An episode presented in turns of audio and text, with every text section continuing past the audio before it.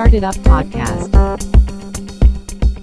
สวัสดีคุณผู้ฟังทุกท่านนะครับ อยู่กับผม ดรคมคิดชัชรพร กับรายการ Study Up Podcast นะครับ รายการที่ให้ความรู้เกี่ยวกับเรื่องราวของธุรกิจสตาร์ทอัพและแนวทางการเป็นผู้ประกอบการออนไลน์นะครับ EP นี้ก็เป็น EP ที่ 6 นะครับ อัดในวันที่ 4 กุมภาพันธ์ ปี 2019 นะครับ ก็ตรงกับวันตรุษจีนพอดีนะครับใน EP นี้นะครับผมก็อยากเล่าเรื่องราวของ ผู้ประกอบการท่านหนึ่งนะครับ ไม่รู้ว่าใครเคยอ่านหนังสือเล่มนี้หรือเปล่า หนังสือเล่มนี้มีชื่อว่า The Seven Day Startup You Don't Learn Until You Launch นะครับ เขียนโดยแดนนอริชนะครับอ่าน่าสนใจใช่ไหมครับ มันก็เกี่ยวข้องกับเรื่องราวของการทำธุรกิจสตาร์ทอัพให้สำเร็จภายใน 7 วันนะครับ โดยวิธีการของแดนนอริชเนี่ยน่าสนใจทีเดียวนะครับหนังสือเล่มนี้นะครับตบแนวทาง การทดสอบสมมติฐานในหนังสือ The Lean Startup ของ Eric Ries เนี่ยได้กระจุยเล่มหนึ่งเลยทีเดียว ถ้าใครเคยอ่านหนังสือ The Lean Startup มาก่อน คุณจะรู้ว่าหัวใจสำคัญของเล่มก็คือ วงจร build measure แล้วก็ learn นะครับหรือการตั้งสมมติฐานขึ้นมาเพื่อทดสอบวัดผลแล้วก็เรียนรู้จากสิ่งที่ได้นะครับ คล้ายกับกระบวนการทางวิทยาศาสตร์ ทั้งหมดนะครับนำไปสู่การลดความสูญเปล่า ที่จะเกิดขึ้นในธุรกิจของสตาร์ทอัพให้ได้มากที่สุด นะครับแต่ในเคสของแดนนะครับ เขาไม่มีเวลามากพอที่จะมาตั้งและทดสอบสมมติฐาน ในการสร้างธุรกิจสตาร์ทอัพเพราะว่าเงินกำลังจะหมดนะครับ แล้วก็ตัวเขาเองเนี่ยก็เตรียมตัวที่จะย้ายเมืองเพื่อไปหางานใหม่นะครับ สถานการณ์ที่บีบบังคับ เช่นนี้ทำให้แดนเนี่ยต้องตัดสินใจปล่อย product ออกไปก่อน แล้วค่อยมาเรียนรู้ทีหลัง จากผลตอบรับที่ได้รับจากลูกค้าจริง โดยใช้เวลาเพียง 7 วันนะครับ เพื่อพิสูจน์ความสำเร็จของธุรกิจได้ วลีสุดฮิตที่ปรากฏบนชื่อหนังสือนะครับ you don't learn until you launch หรือแปลเป็นไทยว่า คุณยังไม่ได้เรียนรู้อะไรเลย จนกว่าคุณจะปล่อย product ออกไป นี่คือสิ่งที่แดนได้รับจากความล้มเหลวในการทำธุรกิจตลอดระยะเวลา 14 ปีนะครับ เขาตั้งใจเขียนหนังสือเล่มนี้ขึ้นมา เพื่อให้ผู้อ่านเนี่ยเปลี่ยนจากการเป็น one entrepreneur นะครับหรือคนที่อยากเป็นผู้ประกอบการ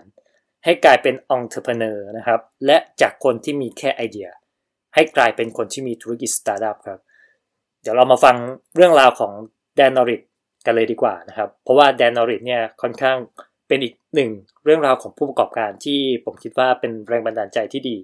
ให้กับคนที่ต้องการทำธุรกิจ ไม่ว่าจะธุรกิจอะไรก็ตามนะครับ ไม่จำเป็นที่จะต้องเป็นธุรกิจสตาร์ทอัพเสมอไปนะครับโอเค เดี๋ยวเรามาฟังเรื่องราวของแดนกันนะครับ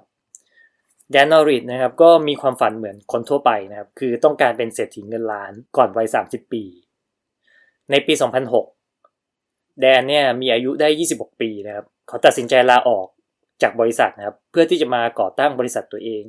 ซึ่งเป็นบริษัทที่รับทำเว็บไซต์ให้กับลูกค้านะครับ โดยเขาตั้งเป้าว่าธุรกิจจะต้องทำกำไรนะครับ และช่วยให้ตัวเขาเองเนี่ยมีรายได้1 0 0 0 0แสนเหรียญต่อปี แต่อย่างไรก็ตามนะครับ เป้าหมายนั้นก็ยังดูห่างไกลนะครับ เพราะว่าเขาทำได้เพียงแค่ 40,000 เหรียญต่อปีเท่านั้น ธุรกิจดำเนินมาจนถึงปี 2012 นะครับ แล้วก็เคยมี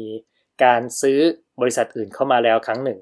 ซึ่งแดนคิดว่าการซื้อกิจการเข้ามาเนี่ยจะช่วยให้เขามีรายได้เพิ่มขึ้นนะครับแต่ผลลัพธ์กลับไม่เป็นเช่นนั้นนะครับ แม้ผลประกอบการจะดีขึ้น แต่ต้นทุนที่เพิ่มมากขึ้นนะครับ รายได้ยังคงที่อยู่ที่ 40,000 เหรียญต่อปี สุดท้ายมันเป็นธุรกิจที่ไม่สามารถทำกำไรเพิ่มได้อีกแล้วนะครับ และแดนก็ตระหนักว่าเขาไม่สามารถแก้ไขอะไรได้อีก จึงตัดสินใจขายกิจการนี้ออกไปนะครับ และออกมาเพื่อเริ่มทำสตาร์ทอัพตัวแรกของเขานะครับในตอนนั้นเขามีเงินพอที่จะเลี้ยงชีพได้อีกประมาณ 12 เดือนนะครับ แล้วก็ถ้าหากยังไม่ได้ traction หรือว่ารายได้นะครับ เขาจำใจที่จะต้องย้ายครอบครัวเนี่ยไปยังเมืองอื่น แล้วก็มองหางานใหม่ทำตอนนั้นเนี่ยก็มีไอเดียต่างๆเนี่ยผุดขึ้นมามากมายเลยนะครับ แต่สุดท้ายเขาเลือกไอเดียที่จะทำ analytic dashboard นะครับที่ชื่อว่า Informly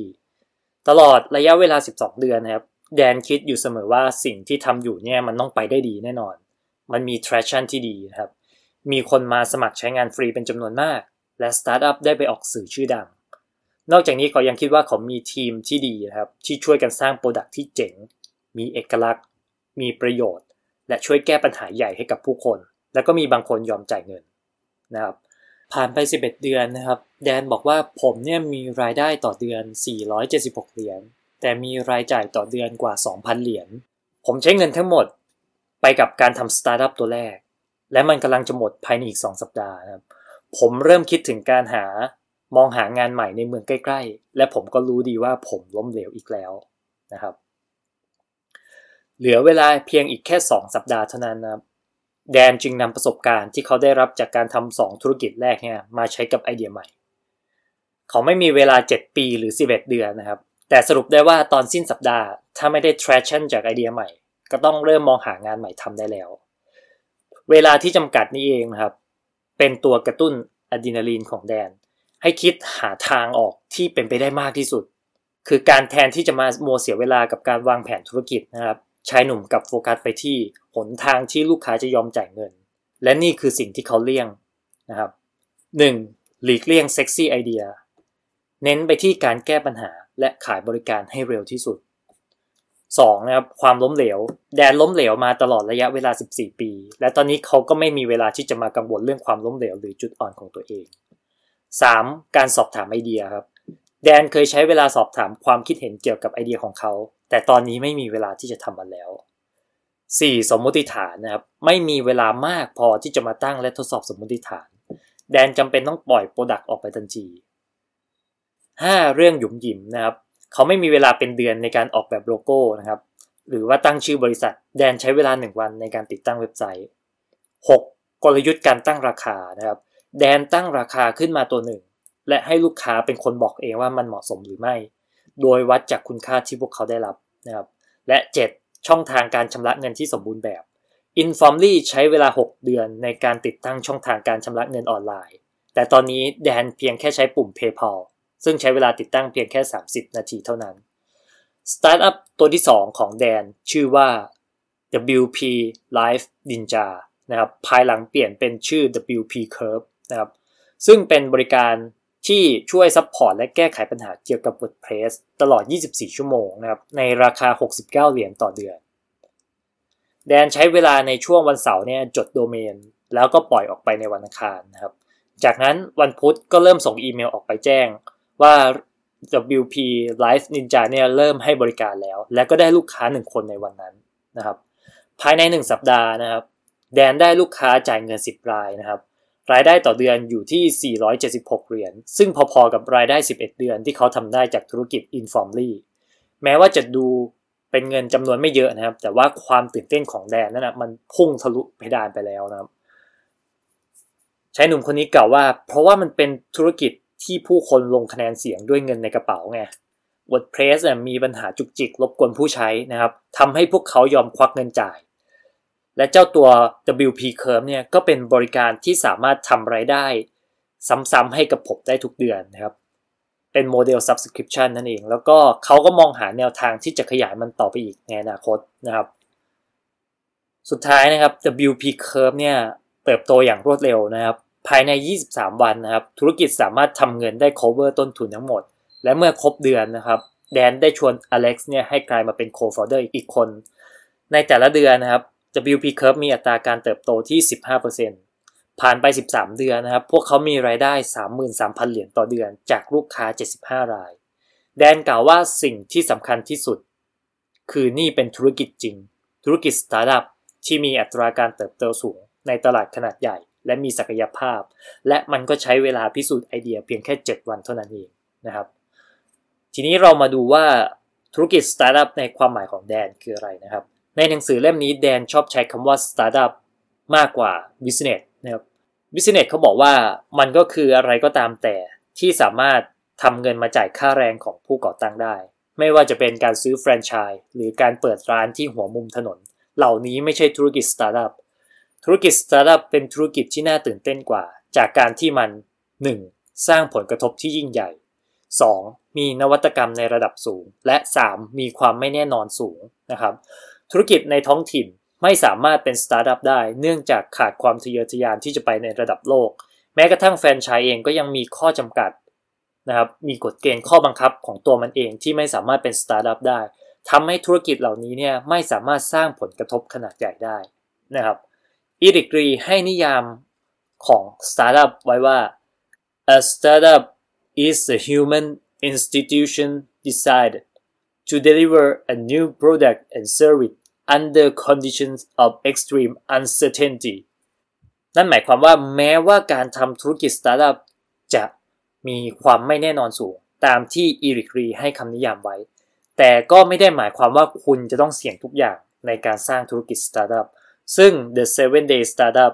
เขียนขึ้นมาเพื่อช่วยลดความเสี่ยงในการทำสตาร์ทอัพนะครับ ในการทำสตาร์ทอัพเนี่ยคุณไม่สามารถคาดการณ์หรือแน่ใจได้ร้อยเปอร์เซ็นต์ถึงสิ่งที่จะเกิดขึ้น ซึ่งสิ่งเหล่านี้มักมาพร้อมกับการทำธุรกิจที่ไร้นวัตกรรม ถ้าธุรกิจไหนที่ไม่มีนวัตกรรมเลยเนี่ยไม่นับว่าเป็นสตาร์ทอัพนี่คือเหตุผลว่าทำไม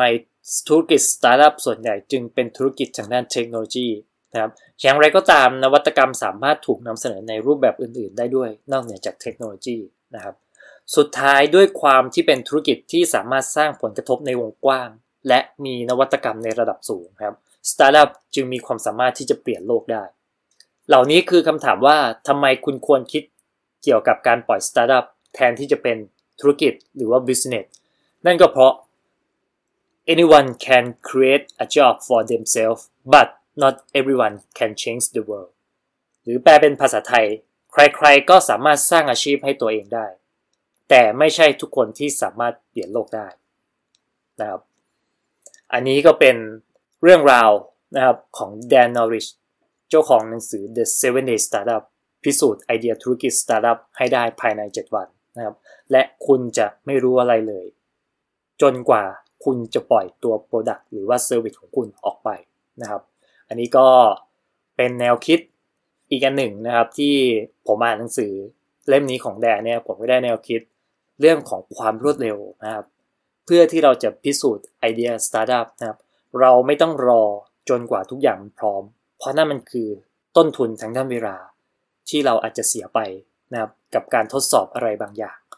นะครับหากใครสนใจหนังสือเล่มนี้ลองเข้าไปดูที่ Amazon นะครับมีขายก็